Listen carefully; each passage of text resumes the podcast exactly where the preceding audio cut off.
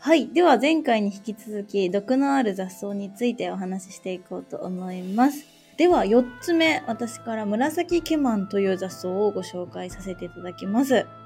えー紫ケマンはケシ科キケマン属の植物です、えーなかなか聞いたこともない方も多いかなと思うんですけど、道草さんどうですか？見たこととか聞いたことありますか、そうですね。紫ケマンは見たことあるのかな？あのそのキケマン族の名前になってるキケマンは、あの今年の春にも咲いてるのを見ましたね。ちょっと山の方にも生えてることも多いみたいで、うん。なかなか普段私は道路際の雑草とかしか見ないから、それでいないのかなって感じなんですけど、えっと、見た目がですね、名前の通り、えっと、全体的に紫色の花が、えっと、ついております。で、えっと、仏具、まあ、仏さんの道具の仏具のケマンっていう、まあ、仏具があるんですけど、それに似ていることから紫ケマンというふうに名付けるとされています。うん、なんかなかなかね、神聖な感じですよね。ねえケマン。うん。うん、あんまパッねピン、ピンと多分なかなか来ないと思うんですけど、はい、ちょっとね、インインターネットかなんかでちょっと、ちらっとまたうんうん。探していただければ、うんケマンというね、道具がありまして、ね。はい。うん、で、まあ、葉っぱがですね、まあ、ちょっと、セリとか、ヤブニンジンとか、あとまあ、うんうん、よもぎに似てるっていうことも書いてあったんですけど、私が見るとよもぎには見えないけど、やっぱりその、全然知らない人から見ると、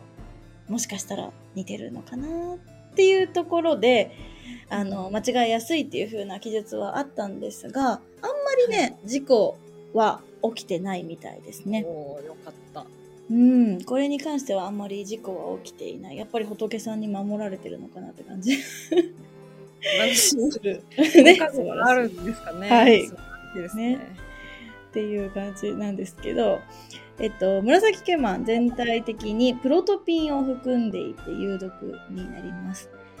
えっと、食べると嘔吐、呼吸困難を引き起こします。まあ、美しいものにはトゲがあるなんていうふうに言いますが、鳥かぶともね、結構ね、紫色のすっごい綺麗な見た目をしてるんですね。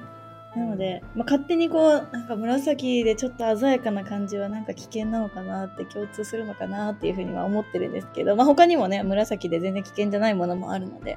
まあ、一概には言えないんですけど、紫ケマンちょっと特徴的なことがありまして、はい。えっと、まずその毒草っていうことについてなんですけど、うん。その植物がなぜ毒を持つのかっていうのを考えたときに、まあ、一つ天敵に食べられないように毒を持つっていうのが考えられますよね。うんうんはいまあ、それは天敵が人間なのか虫なのか、うん。はい。まあ、そういったものが考えられるんですがこの紫ケマンに関してはあえて好んで食べてる虫がいるんですね。へえ。はい、でそれはウスバシロチョウの幼虫なんです。ほはい、なんでもうこのあえてね毒を持つ植物を食べるっていうのがすごいなと私は思ったんですけどう。うん。じゃあその毒の植物を食べて大丈夫なのかなっていうのが初め思ったまあ感想でウスバシロチョウ自体も毒を持ちます。うん。なので食べたその毒を、まあ、自分自身には回らないようにしながらもうまくその毒を利用して、まあ、自分自身も毒を持つみたいな生き方をしている、まあ、蝶になっております。だから要はその紫ケマンの毒を利用して自分の体内に蓄えてるっていうことなんですか、おそらくそうだと思います。うん、すごいな。なかなかなんか、あえてその解毒してでも食べるとかではなくて、その自分でそれを利用するっていうのが、なかなか面白い共存関係だなと思って、面白いですね。ねえ、まあ、紫ケマンに関しては、まさか自分は毒を持ってるのに食べられるなんてって思ってると思うんですけど、スバシロチョウはね、本当に、なんかそんな毒を利用するっていうのを、なかなか聞いたことがなかったので、私は。うん。結構、昆虫は詳しくないんですけど、そう、結構面白い。うんね面白いです。なんか確かジャコアゲハっていう他の蝶、はいはい黒い蝶もなんかね、うんうん馬の鈴草っていう草のなんか毒をはい。利用してた、同じように蓄えてるっていうのを聞いたことありますね。あそうなんですね。じゃあ結構昆虫界ではあるあるなんですかね実は。ねえ他にも結構例があるかもしれないですね、すごい。うんかもしれないですね。ねえ、まあなのでまあなかなかね花の形がちょっと独特というかそのケマンに似ていることからもちょっと独特ですし、うん。結構鮮やかな紫色なので、まあ他の植物と間違えるってことはなかなかないとは思うんですけどやっぱりその葉っぱだけの状態で、はい。まあ、セリだとか、まあ、セリ科の山人参とか、まあ、そういう山草取りをねされてる方とかは特に十分注意していただければと思います。そうですね。はい。では続いて5個目の雑草を道草さんからお願いします。はい。では、え5つ目草の尾という植物についてお話ししていきたいと思います。はい。さ草の尾聞いたことありますか？私全然なかったです。おおうん。うんうんうん。まあなんかね名前も独特ですよね。はい。でまあ私はこの草の尾と初めて出会ったのは、まあ、あの都内をお散歩をしてた時だったんですけど、はい、普通に民家のなんか植木鉢の中でこう黄色い花を咲かせているところを目撃して、はい。でそれからは結構道端とかあとは草むらとかでもあの荒れ地でも結構平気で育つ雑草だったりするので、よくよく注意したら目にする機会もたまにあるんじゃないかなっていう感じなんですけれどもはい。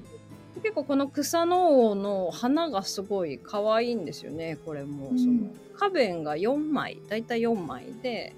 で結構ちっちゃくてすごくこう鮮やかな黄色い花を咲かせているので、まあ私も草の王自体の見た目はすごい好きなんですが、まあ、ただちょっとこう奇妙だなと思ったのが実の形ですね。はい。うん。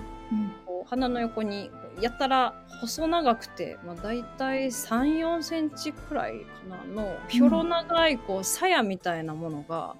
上向きになっていくつかこうくっついてて、なんでまあ一瞬油中のなんか植物なんかなみたいな感じで最初は見てたんですけどあの例えばね、うん。あ油中の植物も結構うん鞘になった感じで実がね上向きになってついてたりとかあとは花びらもね同じ4枚だったりするんで。うんでもなんか変だなと思って その時はとりあえず写真だけ撮って、で家帰ってから調べてみたら、まあ、なんとケシ科の植物だったっていうことで、うんまあ草の王はケシ科草の王族の在来種の植物になります。はい。でそんな草の王なんですけれども、まあ、もう一個大きな特徴がありまして、えーそれはですね茎とか葉っぱをこう切り取ってもらうとその切り口から乳液が溢れ出てくるっていうところへえ。で最初は白い液体なんですけどうんだんだん黄色く変色していくっていう。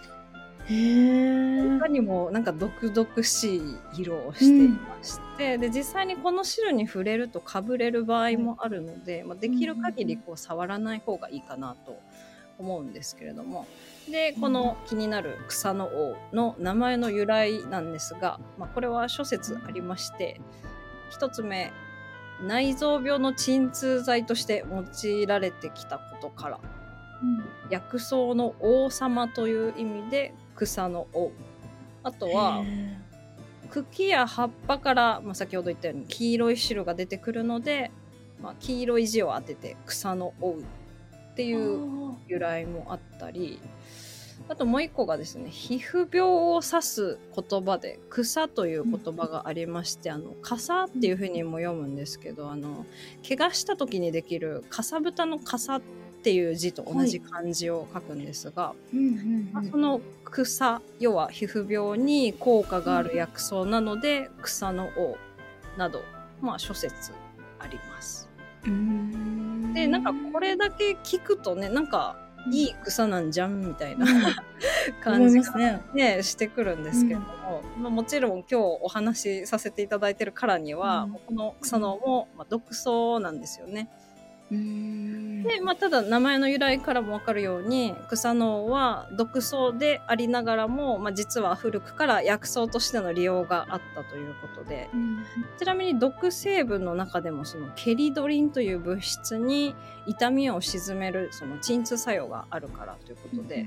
まあ、まさにこう毒薬変じて薬となるみたいな感じで、まあ、ものは要は使い方によって毒にも薬にもなるよっていういい実例なんじゃないかなと思うんですけれども、まあ、ただしやっぱりこう用い方を誤ってしまったりあとうん。はその間違えて口に入れてしまったりすれば事故は起きてしまいますので、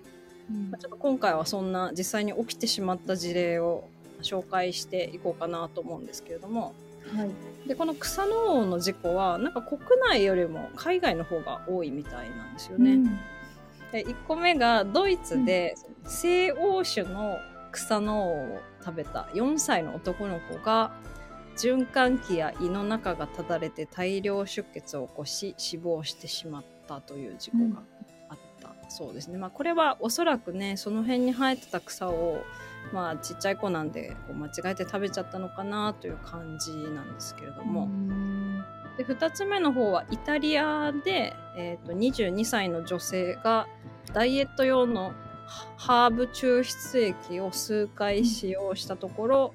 横断やかゆみ微熱を伴う腹痛嘔吐などの症状が見られたため病院に駆け込んだということで。うん。これがですねその後々分かったことがその女性が使用したなんかダイエット製品っていう風に書いてあったんですけれどもその中に、なんかこう草の王が含まれているっていう表示があったんだそうですうね。ん。今度の詳しい記述がなかったのでもう推察するしかないんですけども、まあ、ダイエット食品ではなくて製品って書いてあるあたり、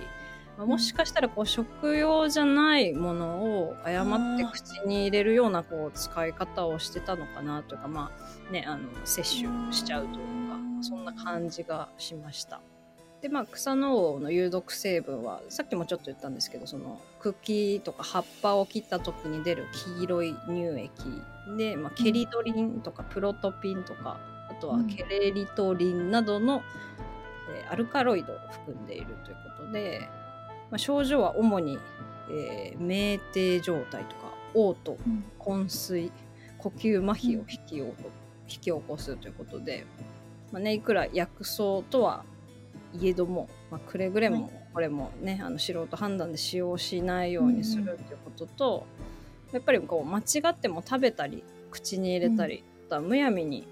あの乳液に触れることのないようにしていただけたらいいかなと思います。はい、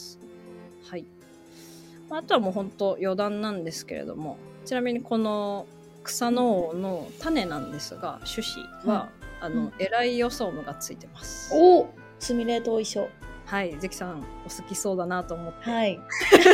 入れといたんですけど、まあ あのね、あの、はい。初めて聞く方のために一応本当これ言っておきますと、はい。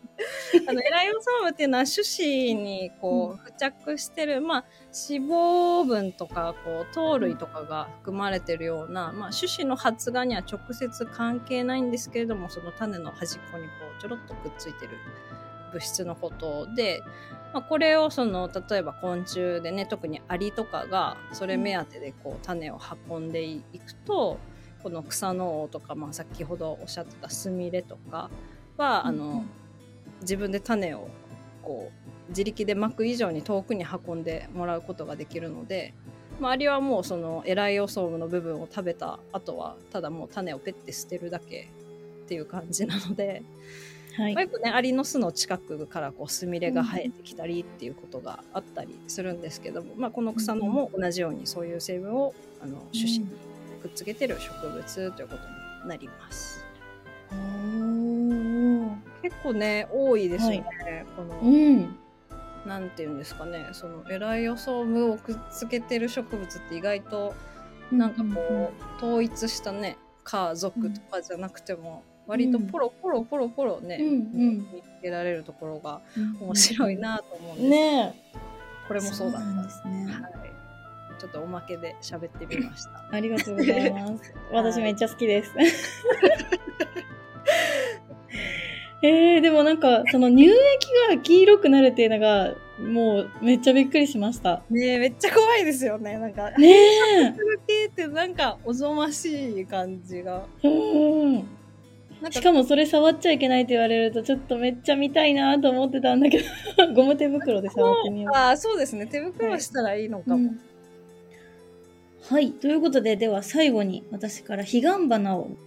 えー彼岸花、まあ、ご存知の方も多いだそうでないかなと思いますが、彼岸花は彼岸花か彼岸花属の植物です。えーお彼岸の9月中旬から下旬頃に、まあ、綺麗な赤色のお花を咲かせる雑草ですね。えっ、と、別名は万樹シャゲとも言いまして、まあ、天空に咲く花という風にもされています。私があの前回4つ目に紹介した紫ケマンも仏さんにまつわる雑草だったかなと思うんですが、うんうんうん仏さん関連の植物はこう昔から食べちゃいけないみたいな認識も大きかったのかなと。彼岸花もね、一応10年で、まあ、の事故と2人、まあね、被害に遭われた方は報告がされていたんですが、なかなかね、あの、そんなにいないかなというような感じです。はいで、まあ、具体的に、えっと、葉っぱがですね、ニラとかノビルとか玉ねぎの葉っぱとか、あの辺と似ておりまして、間違えて食べてしまうことがあるということなんですけど、これで、あの、彼岸花の特性というか、のところなんですけど、はいよく皆さんが知ってるのは、こう赤い花かなと思います。うんがまあ、彼岸花科の独特な感じなんですけど、花が咲いてる時にちょっと観察していただくと、葉っぱがないということに気づかれるかなとう思います。んあれ不思議でしたね葉っぱどこどこみたいなえ。そうね。うん、うん。そう、まあ、彼岸花科の特徴なんですけど、開花時に葉っぱがなくて、冬に葉っぱを茂らせる植物ということで、なので、その葉っぱだけが生えてる状態があるっていうことで、ニラとかノビルとか、うんまあ玉ねぎの葉っぱと間違えてしまう。まさかその赤い花が咲いた時に間違える人はなかなか少ないかなというような感じですね。はい。というような彼岸花でございます。で、えっと、この彼岸花、まあ、球根に毒を持っておりまして、含有されるアルカロイドとしては、リコリン、ガランタミン、セキサニン、ホモリコリンなどを含んでおりまして、結構たくさんの、ね、毒を含んでおりまして、ねえー食べてしまうと吐き気、腹痛を伴う下痢、まあ、重症の中毒の場合は中枢神経の麻痺を起こして、稀に死に至る場合もあるということです。恐ろしい。怖いですね まあなんですが、実はこの球根ですね、長時間水にさらして解毒させることができるので、一応食べれるものでもあるとされています。うん。まあ、さて、まあ、彼岸花ということなんですけれども、道草さんは小さい頃彼岸花は結構見られましたか？はい。あのすごいなんでしょう。それこそ多分葉っぱがないでこうね、うん。花だけでニュってある日突然出てきた感じで、赤もすごく鮮やかで大きな花が咲くから、結構神秘的な感じが好きでした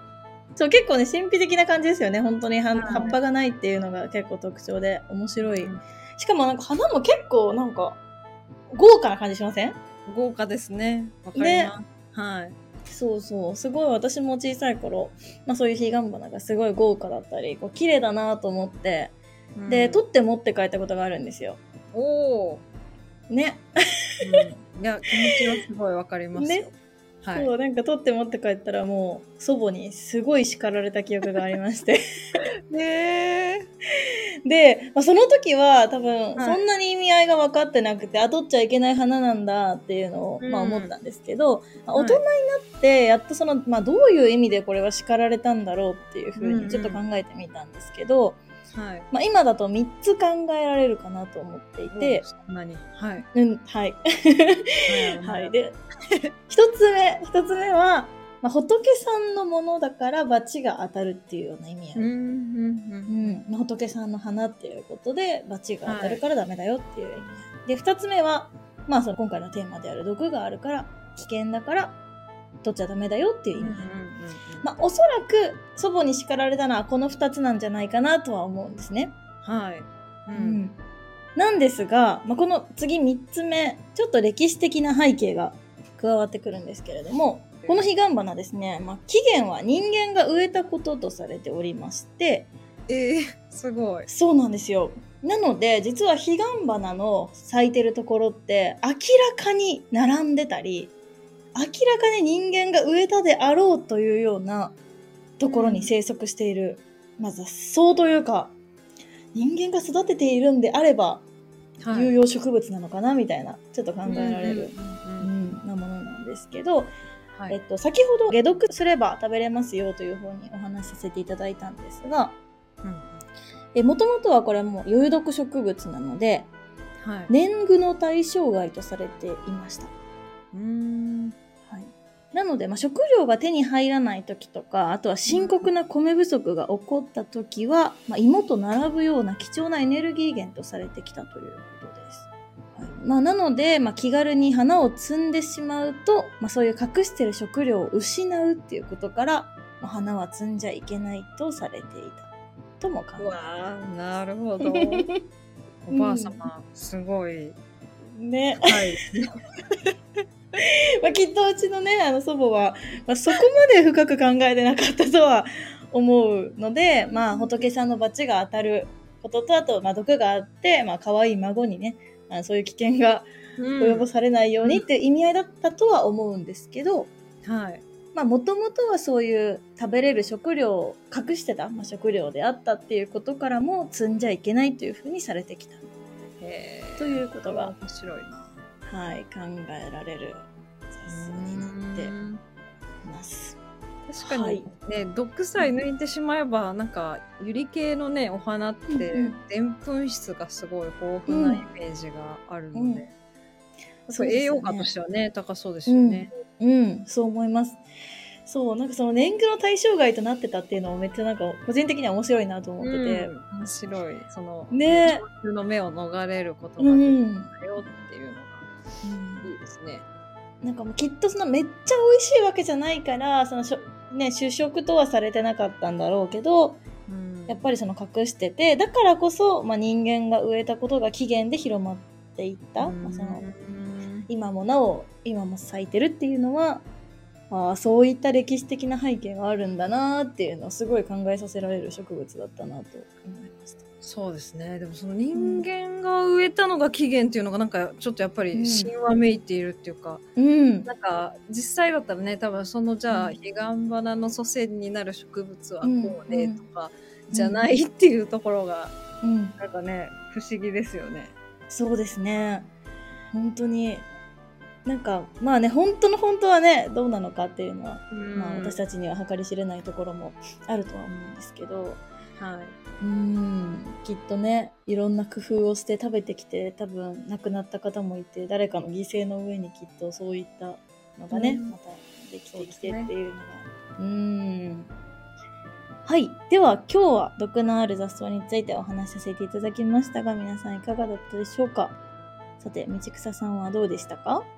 そうですね。やっぱりあの紫ケマンの蝶でしたっけ、うん。あの薄葉白蝶うんのうん。毒をね逆に利用しちゃおうっていうところがすごく面白かったですね。うん。ですね。うん。うんで結構その昆虫界ってなんかそういう変色化が多いみたいな噂は、うん。その前々から聞いてたので例えばねもうこの草しか食べないよみたいな、はいはいはい。なんかそういった事例もこういろいろ学んでいったら昆虫の方にもね、触れていってまたこう面白い世界が広がりそうだなっていうなんかちょっとこう期待感があってよかったなっていうのと、まあ、あとはね結構基本的なところなんですけれども、まあ、やっぱりこう身近に生えてる植物の中にも、まあ、もちろん毒性の強弱はあると思うんですけど、まあ、そこそこ危ないものも結構潜んでるよなっていうのを改めて思って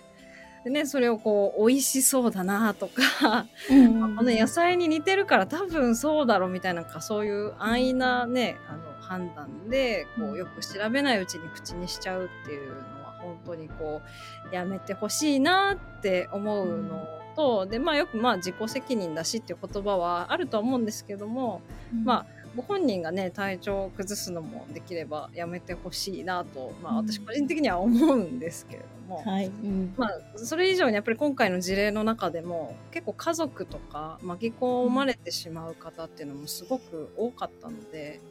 まあ、そういった意味でこう雑草食自体は私もあの非常に楽しんでほしいなっていう気持ちもあるんですけど、まあ、それと同じぐらいやっぱり身近な毒草についても、まあ、しっかり学んでほしいし私もその改めてこう過信せずにうんちょっとこう気を引き締めてまたね自分の中でもしっかりやっぱり学んでいく必要があるなっていうのをすごい感じました。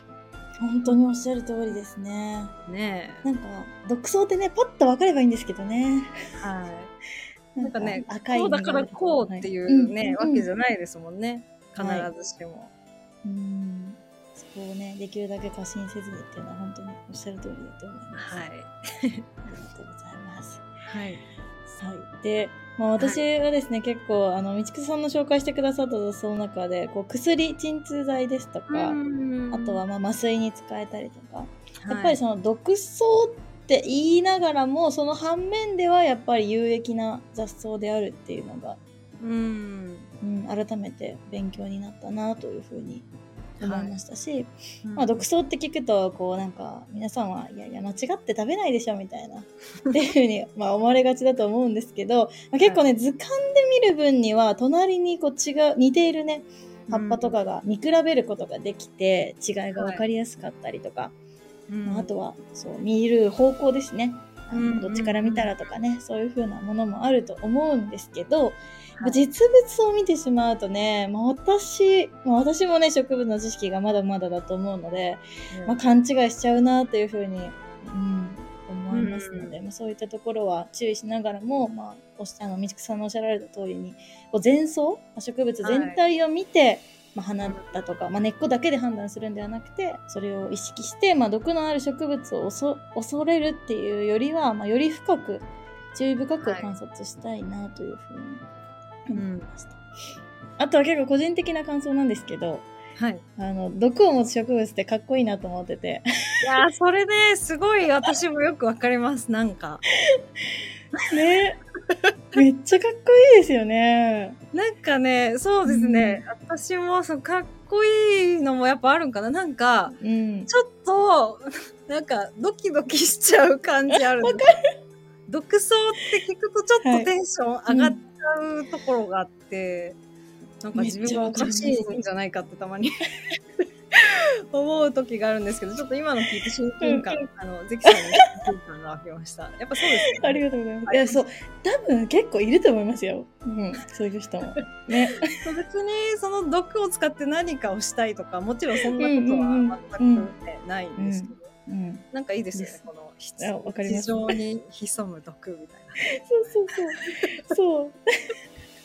で結構私雑草のね生き方みたいなところがすごい好きなので、な、はなんかその、まあ、毒草がこうなぜ毒毒を持つのかっていうのは先ほどもちょっとお話しさせてもらいましたけど、まあその振り返るとこう自分を守るために毒を持つわけじゃないですか。はいなんかそのこの自分の守り方がこう毒だったっていうのがやっぱりなんか悲しくもかっこいいなっていうのはすごい感じてて。なるほどなんかたまにそういう人いるじゃないですか。はい、うん、なんかね結構攻撃的な感じで自分を守るタイプの人？そうそうですね。いますね。そう。なんかね触れると結構ねあの悪い意味でもいい意味でも危ないというか。そうなんかそういうまあ生き方がなかなかあ植物にもねあるんだなってうんうん感じて面白いなと思いまそうですね面白いですよねすね。はい、という感じでございます。はいはい。で、ちょっと最後にですね、まあ、冒頭でもお話しさせていただきましたが、報告があるものだけで有毒植物によって年間80人の方が食中毒の被害に遭っております。まあなので、絶対に見分けられると自信のあるもの以外は、まず絶対に食べないようにしてください。はいはい。というわけで、今回は毒のある雑草を6つご紹介させていただきました。ではまた。ではまた